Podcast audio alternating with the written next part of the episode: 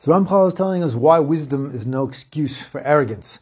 And he says, rather, if a person has wisdom, has a lot of wisdom, so then rather than taking that as some sort of an indication of how superior they are to anybody else, rather, you should see it as a responsibility.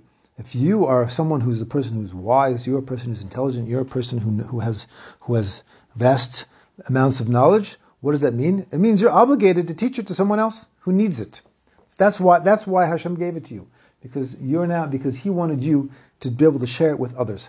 And like the teaching of Rabbi Yochanan ben Zakkai, where he says in Pirkei Avos, he says, Im harbe, if you have learned a tremendous amount of Torah, don't think you're so wonderful. Okay, don't think that you're like, I'm such a big Talmud Chacham, I'm a Torah scholar, I know so much, I'm so wise, I'm so fitting for people to honor me. So don't think you're so wonderful. Kila kach nitzarta. That's what you're created for. That's what you're created for. So he says, Im asheru.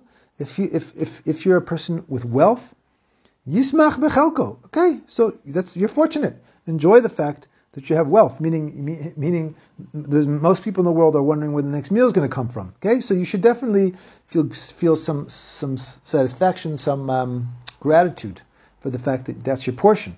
But why does Hashem give it to you? To become arrogant from wealth? To think that does wealth make you any better in any way at all than anybody else? Does it even mean that you deserve it, that you earned it, that is that there are plenty of very, very intelligent, very, very hardworking people who don't manage to make any money, and there's plenty of people who are complete idiots who somehow manage to become wealthy. Okay, it's no indication of your talent necessarily, the fact that you are wealthy or not. Okay, so he says, if Hashem made you wealthy, okay, you should be grateful for that and then share it. Okay, it's for you. He made you wealthy so you can help others. If someone is strong, okay, someone's got the big muscles, he's got the brawn, he doesn't got the brains, but he's got the brawn. Okay, so why did Hashem give that? So you could flex your muscles on the beach in Cape Town in December and pick up the girls? No, that's not why. So that you could help people who are weak and to save them. I personally know people actually. Who? That's when a guy in particular. I'm thinking when he was a younger man, he was totally disconnected from any type of Judaism, but was a proud Jew, and he was in a place where they were, there's anti-Semitism. They would pick on the Jewish kids, and he would go and he would fight for the Jewish kids. Okay, if you have brawn, then use it. Then Hashem gave it to you to help the people who are being oppressed.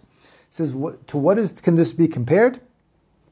To the servants. In the palace.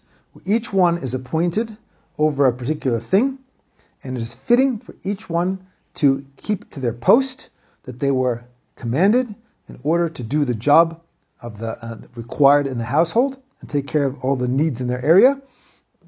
And there is no justification, there's no place for arrogance at all if we understand that exactly is what we're doing in the world. That everybody was given talents, everybody was given abilities, everyone was given strengths, and that those are not so we can look at themselves and say, I'm so much better than anybody else who doesn't have these, but rather to recognize Hashem gave me a job in this world, He gave me the tools I need to do the job I have to do in this world, and that is what I'm doing here. And therefore, I say, Baruch Hashem, that I was given what I need, whether it be my brains, or my money, or my strength, or my whatever it might be, and then go use it to serve Hashem. Go use it in the world.